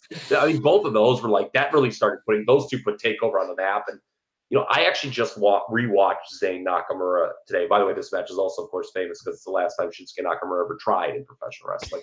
but um, uh, I I gotta say, and, I, and you know, I know I'm tough on him too. And by the way, um, it is kind of sad actually when you see the superstar reaction Nakamura got when he comes out for this and see where he's at today. It's it's kind of sad. And I know I'm tough on him, but you know, after I part of me was thinking, you know, after listening to that Moxley interview, has his love of the game been sapped? You know, does that have anything to do with it? At the same time, I will say this: if you go back and rewatch this, I think Sami Zayn outworked him here. I think Sami Zayn was like unreal in this match. Um, Yeah. Number three is Revival DIY from Toronto 2016. Don't forget about their Brooklyn match either at the takeover before. Uh, number two is Gargano and Ciampa uh, from New Orleans 2018, perhaps the best match I've ever seen live. And then number one, Andrade and Johnny Gargano in Philly 2018. Oh, wow. Yeah, that's that. I just that is the match that established Johnny Gargano to me as the best baby face in the world. You know, I I I Which they put, got screwed up, but that's okay. I, I put I love that match. I love that match, but I put Gargano Ciampa above it just because it had the story, whereas Gargano Andrade didn't really have all that much of a story going into it. No, yeah, wouldn't fight you. Uh, what's your top, what's your top five, Justin? Uh, uh, actually, Or I can come back to you because I got mine ready. yeah, go ahead. All right. So I had Gargano and Andrade as number six. Just missed my top five. Uh, I got Shinsuke and Sami at five. Uh, Revival DIY from Toronto at four. Uh, Gargano Ciampa from New Orleans at three. Sasha Bayley at two. And Dunne Bate number one. That Sasha Bayley match, it cannot be understated what that did for the ripple Yes. effect that had for women's wrestling at the company. I mean, you, you know, some people are like, oh, you know, maybe the moves are good, you know, seems dumb people, but like the historical significance of what they did just cannot be understated. Yeah. Yeah, that is I I flirted back and forth putting that at number 1 just because it had so much historical significance and uh I don't know, it's just something about that Dunne Bate match or so many wow moments in that match just had me out of my chair and I I just if I was going to pick an NXT match to just show someone that's not even a wrestling fan and say like this is why this is so cool, I would put that one in. You know what's an odd comparison that's going to be great for the purposes of this show because we're going to talk Bash the Beach in Top Rope Classics, Bash at the. Beach 96. Do you know what an interesting comparison I can make with that match is Ray Psychosis from Bash the, the opener of Bash at Beach in a sense that it was two guys who were very two opponents who were very familiar with each other, but were going out and working in front of a crowd that was unfamiliar with them, and they completely won them over. Yeah. That's true. That that is a really good comparison. I agree. I agree. Yeah. Kyle Ross, love you with all my heart and soul. Yeah, there we go. All right, Justin, you got yours ready? Yeah, uh, five, the North American ladder match from New Orleans. Uh, four, Gargano Ciampa from New Orleans. Three, Dunne Bate. Uh, two, Bayley and Sasha. Just for one, just because of the ramifications, and one, as I already said, Nakamura Zayn. Because I, I don't think I've ever been more excited for a match that also delivered. Yeah. That's nice. I mean, our, our top seven or eight matches are all pretty much in line. I would probably put the ladder match from New Orleans at seven on my list. I mean, that was right up there too. So Yeah, I mean, I think we all mentioned the same matches. We just had them like a Yeah. like I said. yeah. So I, I yeah. got a question that isn't in our show notes for you guys. Uh, hoping I could just break this out. oh god, quick. but I'm so over scripted, Justin Joy. I'm not sure if I can do this. This isn't in my for, this isn't in my format, Tony. what what is uh the best takeover and what or like the three best takeovers? i got i got five in mine i think there's three quintessential takeovers and then i have my one favorite Well, I know I know New Orleans is my favorite yet again. God damn it, Kyle Ross, you can f off. I think New Orleans is my favorite just because Yeah. I I felt like they had two five star matches on it. Um, after that, I mean, they're all good. Like it's really hard to. Uh, I don't know. You go first, Kyle. Shoot, that's hard because That's really tough. I'd have to like look back at the whole cards. I, I know I know New Orleans is number one, Yeah. but I don't know. You're right. It would be really hard for me to name the next two. Justin, I, I want to send it to Justin because he has answers, and then they'll jog my memory. so i i think there's three quintessential takeovers the first one is our evolution you have the debut of kevin owens they the debut of uh, demon finn you have and then the, the Sami Zayn and Neville, uh, the culmination of that fantastic storyline, And, then the Kevin Owens, angle. yeah, at, at the end, um, Brooklyn won with Sasha Banks, and not only that, but like the thing I geeked out most about Brooklyn one was Jushin Liger for obvious reasons that we've covered on this show a, a billion times. But him versus Breeze, you had uh, the Cruise debut. I'm a mark for the Vaudevillains. Uh, I apologize. Um, and then the, the third one is New Orleans, where and I'd also give kudos to Dallas because of Nakamura's uh, big debut, and then also uh, the most recent one, New York had. Yeah. I think I think New York had three, if not four, just amazing matches. Mm-hmm. So that that's my list. I think those are the essentials. I think you have proven to be the NXT historian on this broadcast. I can't I can't disagree with anything you said there. That yeah, that brings it back a little bit. I, I kind of forgot about that first the arrival one. Oh yeah, it, and also uh, everybody go back and watch the Fatal Four Way with Neville, Sami Zayn, and Breeze and Kid. Kid Tyson Kidd did some freaking fantastic work in NXT. Oh, yeah. 2014 is an amazing NXT year. Mm-hmm. Can, can we all agree that the low point of NXT though is the quote music of NXT? God, do I hate that new theme? Oh, like the actual the brand theme. Yes, So I was gonna say some of the, the talent have good themes down there. Yeah. I'm from Iowa's own Slipknot, by the way. Oh man. Don't throw Iowa under the bus like that. Yeah, that's true. Iowa's own. All right. Let's uh let's go into the NXT takeover preview. Let's uh give our predictions on these matches for this weekend. Before we do, it's our last batch of uh listener voicemails about episode 100. Let's play them. Hey guys, it's your buddy Kyle from New Jersey. I just wanted to congratulate you on your landmark 100th episode. Keep up the great work, and I can't wait for episode 200. Top Rope Nation, what's going on? It's Dalvin here. I want to thank you guys for answering my email question since I'm the only one who answers them. By the way, I do have a question this week. What would you guys say to MLW and NWA doing a War Games show together? I think it'd actually be pretty interesting. Anyway, congrats on the 100 episodes. I'll see you guys around. Top Rope Nation podcast. Congratulations on your 100th episode. This is your boy, Regular Scott, from Take a Knee for Marvel versus DC. Um, again, just awesome. Great milestone. Uh, 100 episodes. Keep up the good work. Here's to 100 more. Um, also, I'm looking forward to having you guys on sometime to talk some wrestling with me. Uh, my co-host is pretty knowledgeable about comics. I'm a big wrestling guy, so it would be nice to change things up and talk some wrestling. But again, congratulations, 100 episodes. That's incredible. That's awesome. Keep up the good work. I got a beer in my hand. Here's to 100 more just for you. All right, guys. So I just want to thank you all for calling in, taking the time out of your day just leave us a uh, nice message about hitting episode 100. This show is not possible without the listeners. We very much appreciate the growing audience we've had and the dedicated audience we've had all through these 100 episodes. Your support means the world to us. Thank you very much for that. And uh, NXT Takeover 25 Saturday night. So let's just run through them here quickly. Our picks, brief thoughts on each match. Uh, we've got let's see, five matches on the card. We'll start it off with uh, Matt Riddle and Roderick Strong. So on television, they've teased some dissension with the Undisputed Era. It, it would appear that they're on the same page here. Um, Riddle and Strong around around the uh, around the board here. What are the thoughts, Kyle? What do you got on this match? This is the match I'm actually looking forward to the most on the card. Uh, love Roderick Strong. Don't seem as a high upside guy on the main roster, but um, that shouldn't mean that we don't appreciate his work.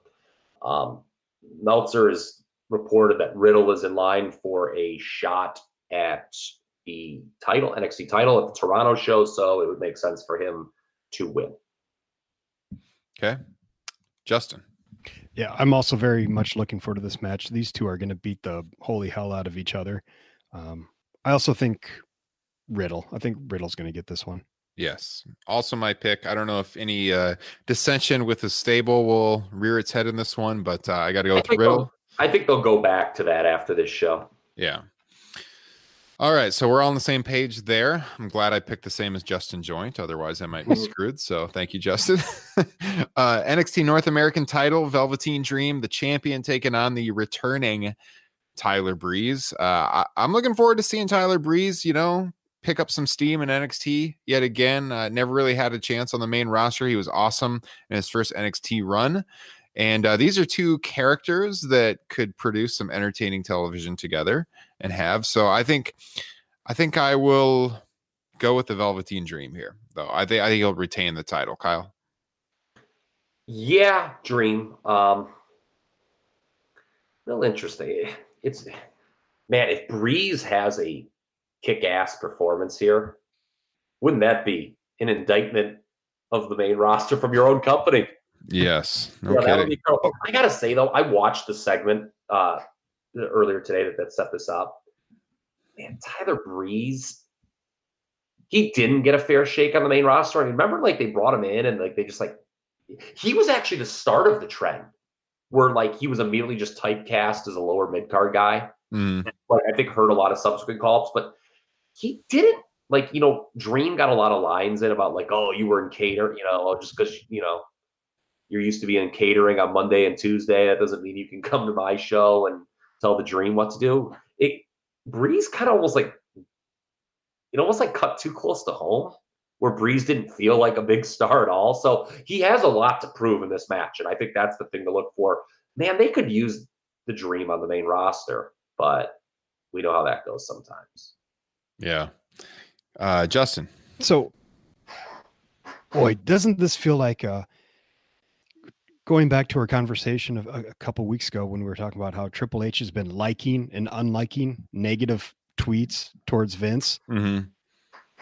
There, there is no way that he does not make a superstar out of Tyler Breeze, or that he does not at least give Tyler Breeze a chance to remind everybody that he's he can fucking work. I mean, he he is a great worker. He can put on a match. I don't think he's going to go over, uh, but I, these guys are, are going to go, and I I think Breeze could have a nice little run in NXT coming up here. Justin Join is getting hot. By the way, if he does, let's say he does, which I Tyler Breeze brings it out of him. h- how many guys are going to be that are sitting there doing nothing? NXT alums, we should uh, specify. They're sitting there on the main roster doing nothing. Are going to be like, I mean, obviously there's there's a difference. It's I would love to know what Tyler Breeze's pay structure is right now. You did he maintain the same pay structure and you just got to go back to NXT? Because if other guys can get that deal, or all of a sudden other guys will be saying, "Hey, I want that deal. I Yeah. want to go back to NXT, and I want, but I want to make main roster money." No doubt. Yeah. So I mean, th- that's interesting. By the way, a common complaint I get from lapsed fan, like buddies of mine that are lapsed fans, are that there's, you know, where are the characters in wrestling? There- There's no. Do you ever like get like guys have friends like this, right? You Yeah, know, like people say, "Oh, what's their what's their gimmick?" You know? yeah, What's, it's like what's the yeah, character? You know, I've had said there, and a buddy was watching Royal Rumble. He's like, "Why is everyone just a name?" You know, and I don't know if that was the best take, but like, um, you know, but still, like, there's a, it's a common criticism. You know, Tyler Breeze has this. I don't know if it's like the greatest gimmick in the world, but it was a gimmick, and I, I was really surprised. Like, I guess it was just a case of Vince just not getting it. Yeah. You know, I mean, like the selfie. Did he not get the selfie stick? But because, yeah, I don't know. He gets pooper scoopers, but not selfie sticks. yeah, sad. Very sad. All right. Uh the uh four way with the NXT tag titles, the ladder match. Got a chance to tear it down here. So we've got Birch and Lorcan versus the Street Profits versus Forgotten Sons versus Fish and O'Reilly of the Undisputed Era. Uh to win the tag team titles, by the way, I should say, because I obviously the uh the the what are they now? The Viking But- Raiders. Yes, I do not like what they did with that situation with them not losing on the way out. That is problematic. So we've we've got the titles vacated. Someone's going to emerge the champions here. Go ahead, Kyle. What are your thoughts? I absolutely fucking love the Street Profits right now. Uh, I'll, and I'll go so far as to say, if you want to talk, we, we use this term a lot when talking about NXT talent, upside, ceiling. Uh, looking at those word buzzwords, I think you could make a strong case that the main roster call up the wrong WWE team or NXT team.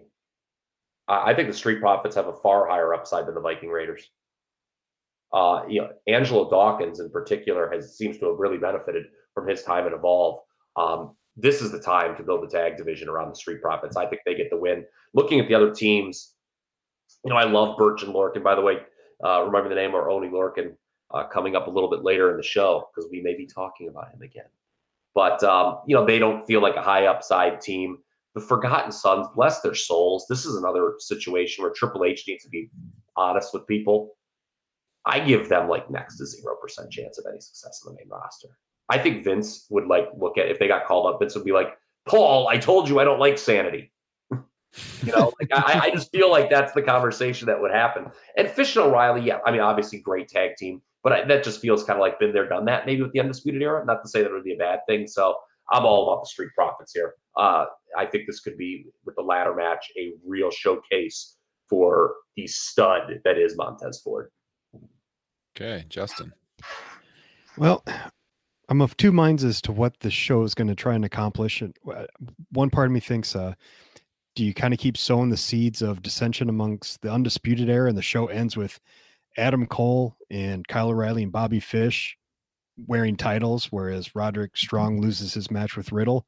Oh, Um, that's one thought. Uh, otherwise, you just go with all of them losing, and that kind of just breaks everything apart. My gut tells me uh, the Street Profits. I'm with Kyle. I freaking love them. Uh, Montez Ford is a just a stud. Um, so Street Profits. Yeah, I also think Street Profits is the way to kind of start a new era, freshen it up a little bit. So I would go with them as well. Uh, speaking of starting a new era, are we going to continue along the same path? Uh, the NXT Women's Title match. So Baszler defending against Io Shirai. What do we think about this one? Uh, let me let me throw it to Justin first on this one because more often than not, Baszler has dominated the women's division for over a year now. She lost the title briefly, but got it back. Um, who do you see winning here, Justin? It's tough to say because I don't know why you would take the title off Baszler at this point unless you're going to have, you know, call her up. Uh, so maybe that's a possibility, but man, I it just doesn't feel qu- like I really like Shirai, but I don't know if it's quite the time yet. So I'm I'm going to go with Baszler. Okay, Kyle.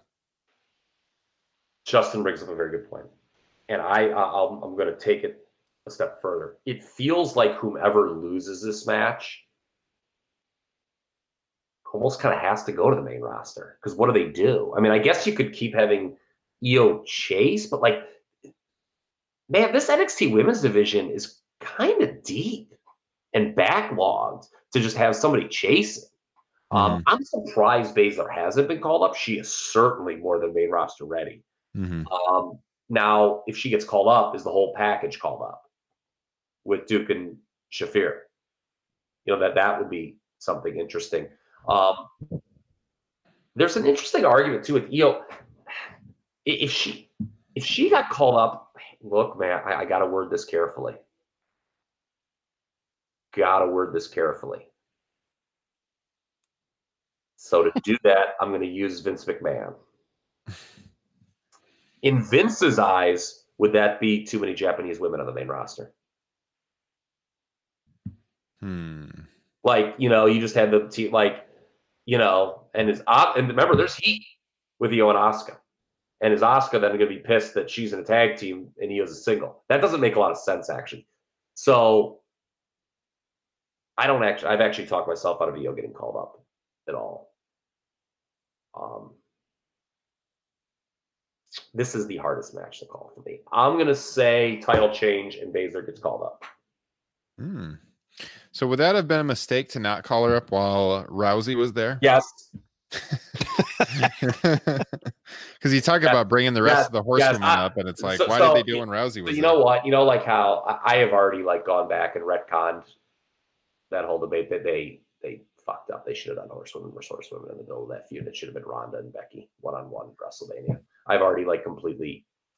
You know, I, I said I would give it a chance, building main event. Like, let's see where it goes. Well, hey, it doesn't matter if it's a three way. It doesn't matter if it's Becky or Ronda because they're ending up with just Becky it standing tall in the end anyway. I've like gone back now and like reevaluated the whole process. They they did it wrong. Yeah, it's. I can't imagine them calling up Io Shirai right now because why wouldn't they have just called them up together with the Sky Yes. Pirates? You yes, know, that's very true. You're right. You're right. So I, I, I actually decided that was a bad take. I, I can see that. I can see in their mind saying like, all right, we lost Ronda, so we bring up Baszler to kind of fill that slot. If- So if Becky, I mean, Lacey Evans, who was you know allegedly the toast of the town, has now do has done multiple TV jobs. yeah, You know, you, you you probably need you know, and it's a ready-made storyline. Shayna's here for revenge for Ronda. Mm-hmm. So you're going with the title change? Yes. And Justin, your pick? Baszler. Okay. Oh man. Do I go with Justin Joint and his stellar track record? Kind of talked to myself. I, I was initially going to pick Baszler, and I'm talking myself out of it by thinking about call ups. Um, you know what? But Lacey just got there, so I know what's happened on TV lately. But I think I'm still going to pick Baszler. We shall see, though. That, that is a really tough call. All right, and then the main event: uh, Johnny Gargano defending against Adam Cole. We know these okay. two can work. It could be a great match uh, yet again between the two. Uh, I just, mm, I don't know. I I feel like Gargano's going to hold the title throughout the summer into SummerSlam, so I'm going to go with Johnny Gargano just on that basis alone. Justin. Oh man, I mean, you always have the baby face chase. I mean, how interesting is Gargano as champ champion going to be? Uh, and how many times can Adam Cole, you know, lose these big time matches? I mean, it just it feels like he's got to have something. And if you really want to shock people, the answer to AEW. I don't know if it's Gargano winning here. Uh, I'm going to go Cole. Wow. Oh boy, I think there could be an Adam Cole title change now because I'm like, I feel like pretty adamant about Gargano. I think I think he's the face of the brand. I think you just roll with him. And then undisputed era, I think the answer of what do you do with Adam Cole? I think you just do the breakup angle, which doesn't need a title. Mm-hmm. True. True. Yeah. Maybe you know what? Maybe you're talking me out of no, it. No, no, no, no. Just oh, enjoy Oh, it. Just that, enjoy it. That never works. Justin, if I if I don't talk you out of change. if, if I talk you out of it, then our listeners should bet their mortgage on Adam Cole. That's for sure. Don't listen, Justin. Go with your gut. I'm. I mean, I'm still going with Gargano, but Justin usually Plus, he just well won it. He just, I mean, he just won it. Yeah, you're right. Gargano. Yeah, hundred percent. Adam Cole's definitely winning. all right, so we're all on Gargano then. Yep. All right, that's NXT Takeover 25, guys. Um, all right, we'll see what happens on uh, Saturday night, and uh, we'll be talking classic wrestling this weekend with the Patreon show. But uh, before we get to that, speaking of classic wrestling, I think it is time for, as it's still branded, we might get into this, the Kyle Ross I love this sport match of the week. Take it away, Kyle. not going to be that cl- classic this week. Uh, A little bit of a heads up. So I just want to let everyone know what this is. Like, you know, it's, it's kind of been like a lot of, you know, I, I love every match that I watch, but it, they've kind of been like some oddball. Like, this is not to like say, you know what my match of the week is? Is like Hart Austin from WrestleMania 13. I, I just figure you've all seen that. So I I almost think this is more of an I love this sport deep dive of the week. Ooh, so Hart Austin from Survivor Series. Oh, there we go. That is a great So, one as yeah, well. you- yeah. So I mean, maybe we can go with that because, like, you know, I'm not going to say, you know, what's a really good match you guys should check out is the first Hell in a Cell between Shawn Michaels and the other Undertaker. Did you know the first Hell in a Cell had Yeah. Shawn Michaels in it? yeah. So like, no. So that's I, I like to do some deep dives. I assume we've all seen the, you know, if you're listening to a wrestling podcast, you've probably seen, you know, the consensus great matches of all time. I'm trying to dig a little deep. That's what makes me love this sport is is deep dives. So the I love this sport deep dive of the week is, you know, of course I always like to try to tie it into what we talked about this week. And we just spent a lot of time talking about NXT, and it is an NXT match, but it is not a takeover match. Obviously, you can feel free to watch any of the takeover matches. Justin, Ryan, and I all just discussed, but I've got another one for you from NXT TV, uh, April 5th of 2017. It is a the kind of match that should be regularly featured on main roster television in terms of an extended squash and getting over a talent you are looking to push. Uh, they do not do these kind of matches at all, which makes me absolutely nauseous. But they did do it on NXT TV, um, and they, they actually do it. They, they do a pretty decent job of doing matches like this on NXT TV, and I think this is the best one they've ever done with this style. Drew McIntyre, who had just come back to the company, uh, taking on Oni Lorcan. Oh, I remember that match. I like it. This is an extended squash to the nth degree. I love this match a lot. You were you were hinting this was going to involve Oni Lorcan, so I was Yeah. curious how would we get to that. But uh, Yeah. nice. I this is definitely Drew's best match since returning to the company. Singles match, I should preface. I really liked. Was that Hell in a Cell? Yeah, because it was the red Hell in a Cell. I remember that night we were talking about the the Drew and Dolph first Seth and Dean tag match Mhm.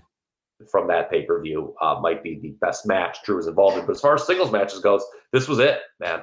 Now, Oni's a guy who, to me, should be put on like be brought to main roster TV to put guys over. He would excel in that role of making the other guy look good. hmm Yeah, I can see that for sure. Not done though. Sad. Yeah.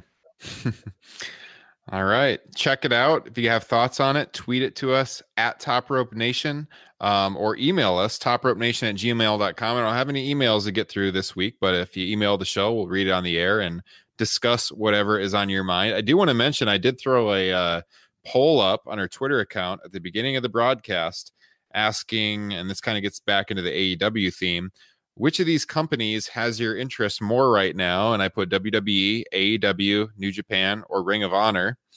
Uh, we got 352 votes as of now, and um, I, th- I saw less more at Pro Wrestling retweeted it, so that got us some some votes and a new audience there. Uh, 22% WWE, 71% AEW, six percent New Japan, and one percent Ring of Honor. A fairly predictable result. though. Yeah, I mean it's it's the hot thing right now. We- but we uh, did not. We did not need Nate Silver and the fine folks at 538 to uh, predict those results. I don't believe. but uh, yeah, it's pretty one sided. So uh, we'll see if AEW can continue that momentum. And thank you, forward. Wes. By the way, I like Wes more. Yeah, he's they do a good show. So speaking of carrying the momentum forward, guys, hopefully we can, can we can carry that momentum forward. Get to episode 200. But uh, we got our first 100 in the books, plus some extra side shows we've done. Top Rope Nation Classics, Top Rope Nation Extra, over on Patreon. Once again, appreciate the support. Appreciate Kyle and Justin jumping on with me each and every week. And uh, any any parting comments, guys? Believe it or not, I'm all out. a lot of comments. I mean, it's been a long show. My scripted promo ended, so I don't know. Uh, uh, uh, you, you smell really bad. Yeah, put on the gas mask. You all smell. You're real smelly, disgusting people. Justin, I need a pooper scooper. Go Yes. Canada. go Canada. Hey, so uh, yeah, we're cheering for the Toronto Raptors here on the broadcast. Sorry, Oh, If you're in yeah. California, which is our number one most downloaded state. So well, uh, some say we're cheering for Canada tonight, if you know what I mean.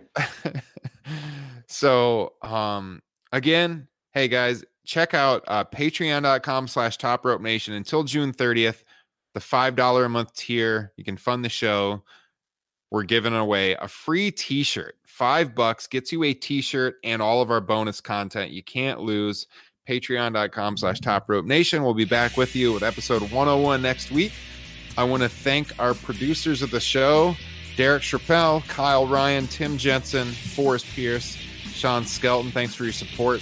And uh, we will check you guys next week. Thanks for a great 100 episodes. Here's to 100 more. Peace.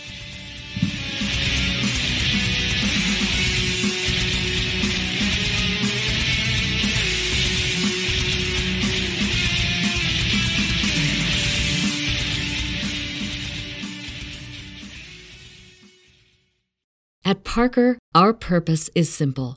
We want to make the world a better place by working more efficiently, by using more sustainable practices, by developing better technologies. We keep moving forward. With each new idea, innovation, and partnership, we're one step closer to fulfilling our purpose every single day. To find out more, visit parker.com/purpose. Parker, engineering your success.